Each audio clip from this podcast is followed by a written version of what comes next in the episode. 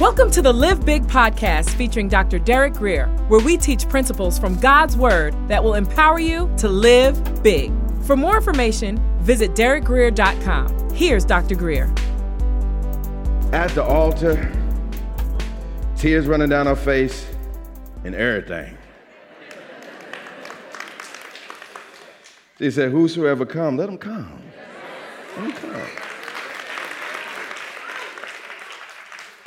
2 Kings 5 and 7. When the king of Israel read the letter, he tore his clothes and said, Am I God to kill and to make alive? I'm a politician. I'm not in all this resurrection business. What, what is this? That this man sends word to me to cure a man of leprosy? Only consider and see how he is seeking a quarrel with me. See, the problem is the king looked at this situation through a political lens instead of a spiritual lens. And we react wrongly when we look at life situations through the wrong lens. People come in here and you're talking about what's going to happen to my church, but you're looking at the wrong lens. The wrong lens. You, you need to be thinking what's going to be happening to them when they come to the altar. What's going to happen to them when they hear the word of God? You hear what I'm saying? Oh, the change that God worked in my life, He's going to work in that life just as quickly and, and in the same way, and sometimes even more marvelously. Jesus speaks to us and He says this in Luke 11 and 34. He says, Your eye, which really represents your mind is the lamp or the lens of your body. When your eye or your mind, your thinking, your perspective is healthy, your whole body will be healthy and full of light. But when your eye is bad, when your eye is sectarian, when, when, your eye is judgmental, when your eye is condemning, when your eye is bad, your body is full of what? Darkness. This church can become dark if we look at people the wrong way. If people become problems and not opportunities, we need to shut the door of this church. I'm preaching better than you're saying amen right now. We should never look at truth through politically correct or incorrect, whatever lens. Just leave the politics out. Instead, look at politics through a biblical lens. If I say to you, as your pastor, I say a baby's no less than a baby five months before he's born, then five months after he's born. If I can't kill a baby two weeks after birth, I shouldn't be able to kill him two weeks before. Now, if I say that, oh, bishops become political. No. It's not political, but biblical.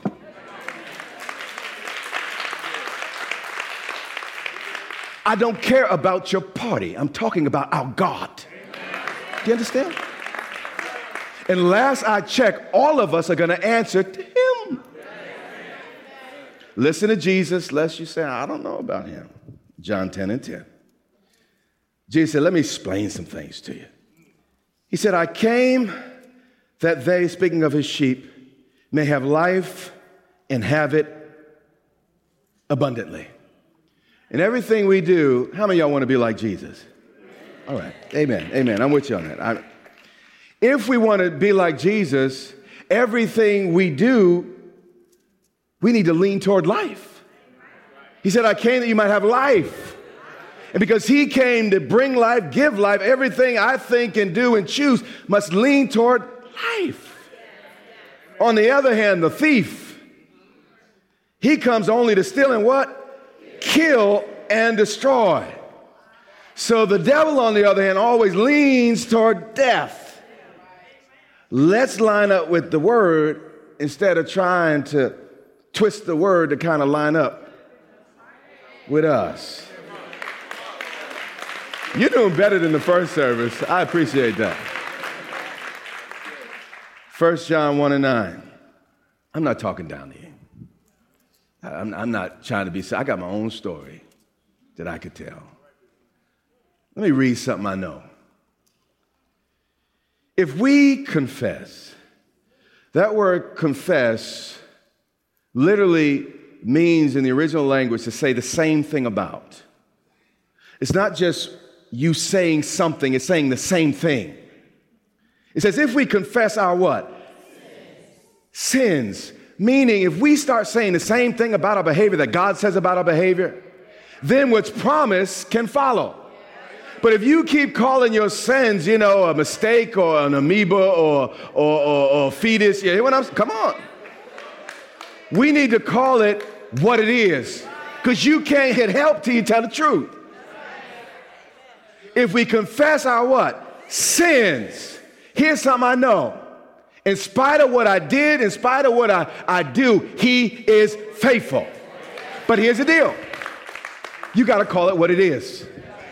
You got to call it what, Lord, that was not just a mistake. I was selfish. I made a choice. Daddy, I was wrong. And I'm sorry. He's not saying, you know, crawl on glass. He's not saying beat yourself on the back. He just said, just say what I say about it. You did wrong. Now, now, now take my attitude now so you don't do it again and call it what it is. It was a sin against God and the baby. Watch this. If we confess our sins, He is faithful and He's just to forgive us. You see? You won't confess it because somehow, I don't maybe God is too small to forgive it in your mind. Now, our God is big enough to handle anything you can throw in His direction. Calvary's cross was the complete provision for humanity in every misdeed, mistake we've ever made. He said, if we would just say what God says about our sins, God will show Himself faithful. God will be just and He will forgive us of our sins. And then on top of that, He'll clean up what we messed up. He'll cleanse us from all unrighteousness. So admit it. Change the law all you want. Admit it. I did wrong, God. I'm sorry. And then when you do that, it just opens the floodgates of God and He'll start cleansing you. And no, no, I don't want you to feel that you can't get past that. I love you and, and, and I want to wash you and I want to remove all memory of that thing from your life. But if you refuse to call it like it is, God can't heal us like He wants. You got to call it, though. 2 Kings 5 and 8. But when Elisha, the man of God, heard that the king of Israel had torn his clothes, he sent to the king saying, What you doing? Why are you so upset? Can our God do what he's famed for doing? So he said, Let him now come to me. Don't send him away. I got this. That he may know that there is a prophet in Israel. People need to know that we serve a God that is still active and alive in our hearts. Are you hearing me? People need to know. So Naaman came with his horses and chariots and stood at the door of Elisha's house. And, and this man was a great and powerful, very wealthy man. Obviously, to carry all that wealth, there was probably a caravan with him. He really knew how to make an entrance, and an entrance he made here. And Elisha, though, watch this. He didn't do like many of us would do. We get in front of the rich and famous, and we start, oh, you're just so wonderful. And, and you start pushing the poor people, get out of my way. I want to talk to the rich guy. And, and, and, you know, not Elisha. Elisha didn't even come to the door. Elisha sent a messenger to him. This is very, very important because God has not changed. God still sends instructions through messengers. Now, all of us have personal relationships with God, and that's important. That's, that's really good. But it gets weird when everyone, I just have my personal relationship with God. I, I know what the Bible said, but I have a personal. I know what, what, what, what, what, what uh, uh, people pray and say, and, and people who know God say, but, but I have a personal relationship. No, no, no, no, no, no, no, no, no, no. God is the same God. And He still sends messages or instructions through messengers. Now, the bulk of your instruction you might get on your own, but there's a piece of instruction that you can only get in community that you can only get under the anointing in the corporate setting. Are you hearing what I'm saying? Even those live streaming, because you tuned in, even though there's a distance, you know, that connection and that, that, that, that live encounter, though I do recommend still getting in a church and getting involved with where people are, there's just some things you cannot get from afar. This is what he said. Now, he sent a messenger saying, Go and wash in the Jordan seven times, and your flesh shall be restored now, pay attention to that because in a minute he's going to act like God didn't say that. And you shall be clean. But Naaman was what? Angry. Instead of hearing Elisha said that God's going to restore you or heal you, all Naaman heard was go jump in the lake.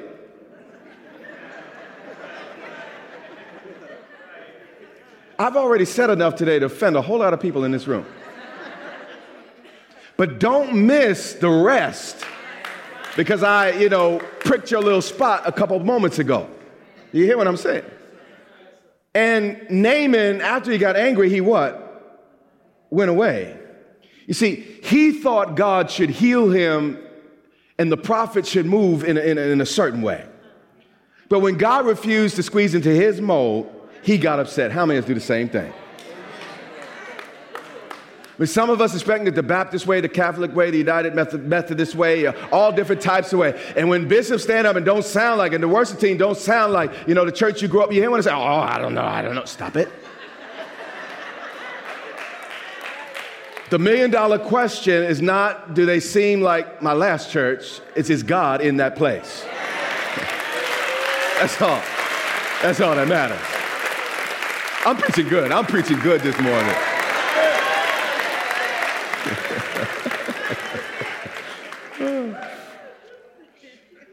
he went away saying, Behold, I thought, that's your problem. You think and don't pray. Just because your expectations weren't met, or just because you have expectations, doesn't mean that your expectations are right or even best. Oh, I'm so disappointed it didn't work out your way. What do you, your way? What's your way? Who are you? Last I checked, Jesus said, I am the way, the truth, and the life. And you talking about didn't go my way. Yeah, it went Jesus' way. Jesus knows exactly what you need. He knows you need this message this morning.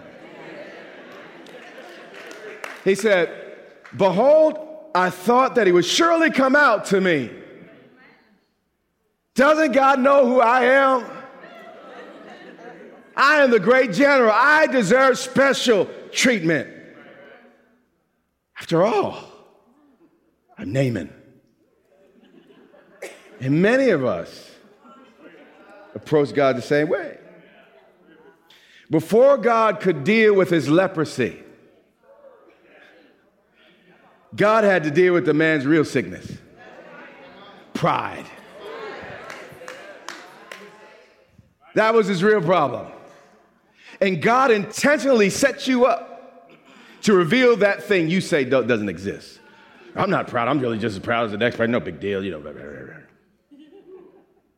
So what, what, what does God, God, God say? You know what? I, I know you were a deacon at your last church, but you know what you're going to do in this church? You're going to become part of the cleaning tabernacle. And when they get in here at 5 o'clock in the morning, you're going to be cleaning toilets. And I, let me tell you something.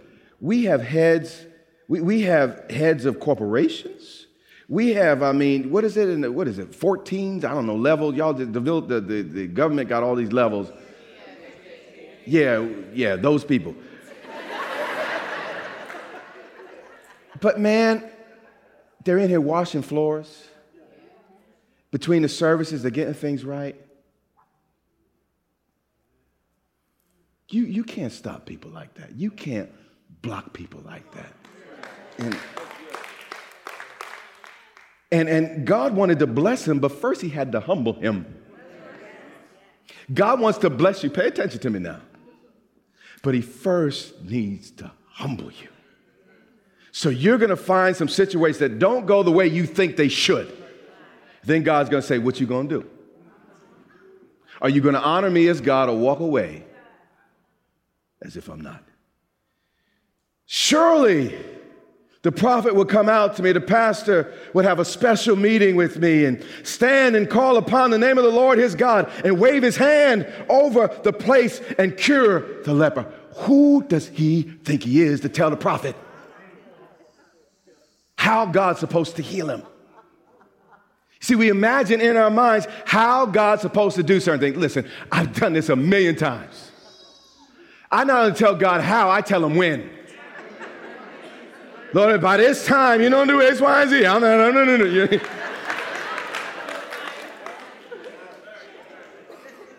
And when he doesn't do it, I'm mad and, and, all the rest. But here's the deal God is God, and he seldom does things the way humans think he should. And he does it on purpose. So a general said, uh, Well, aren't Abana and Pharpar, the rivers of Damascus, better than all the waters of Israel? I mean, if, if, he was, you know, from where many of us were growing up, he'd be shaking his head right about now and doing all that stuff. He's upset.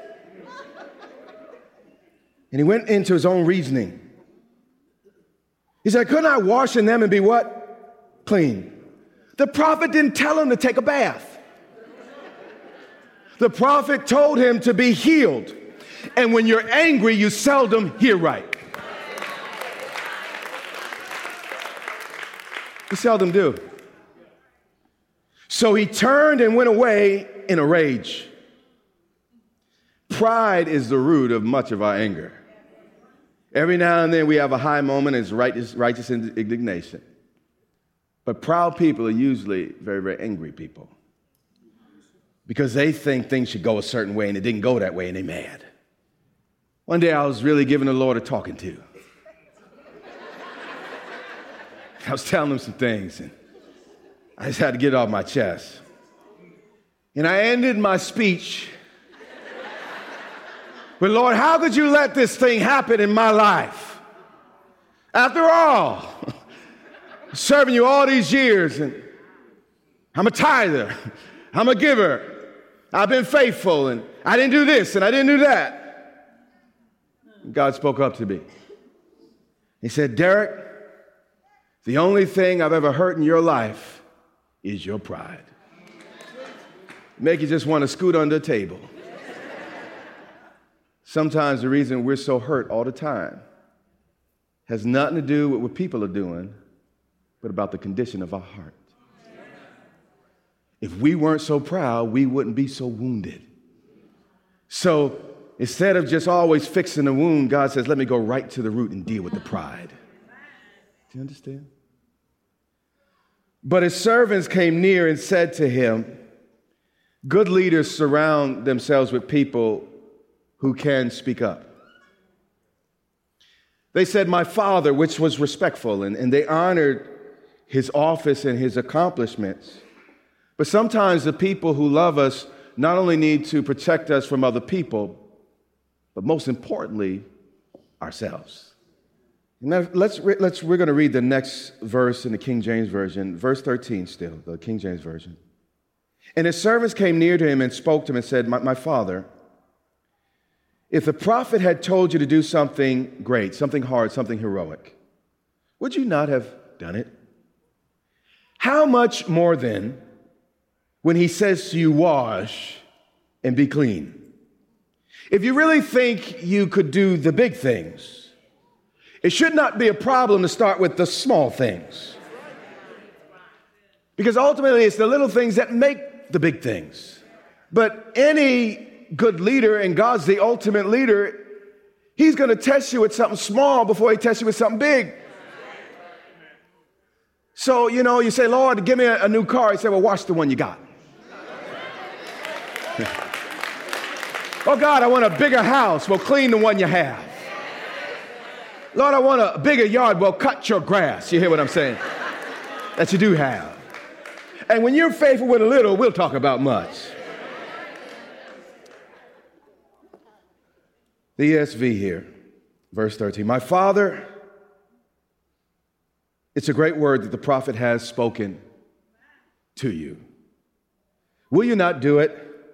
And then watch what his friends say. Has he actually said to you, Wash and be clean? No, he didn't. He said, Wash and be restored. We need these types of people in our lives to talk us out of stupid. See, y'all know what I'm talking about, don't you? My wife frequently talks me out of stupid. I think that's why God created marriage to talk men out of stupid. We all have a place called stupid in our lives. All of us. It's just that some people visit it more frequently than others. But we all have that dumb place. And we're just proud and blinded by what we feel. And that should have been the title of this message Place Called Stupid. so he went down and dipped himself seven times. He left a place called stupid. And he did what God said. And he dipped himself seven times in the Jordan, just like the prophet said, according to the word of the man of God.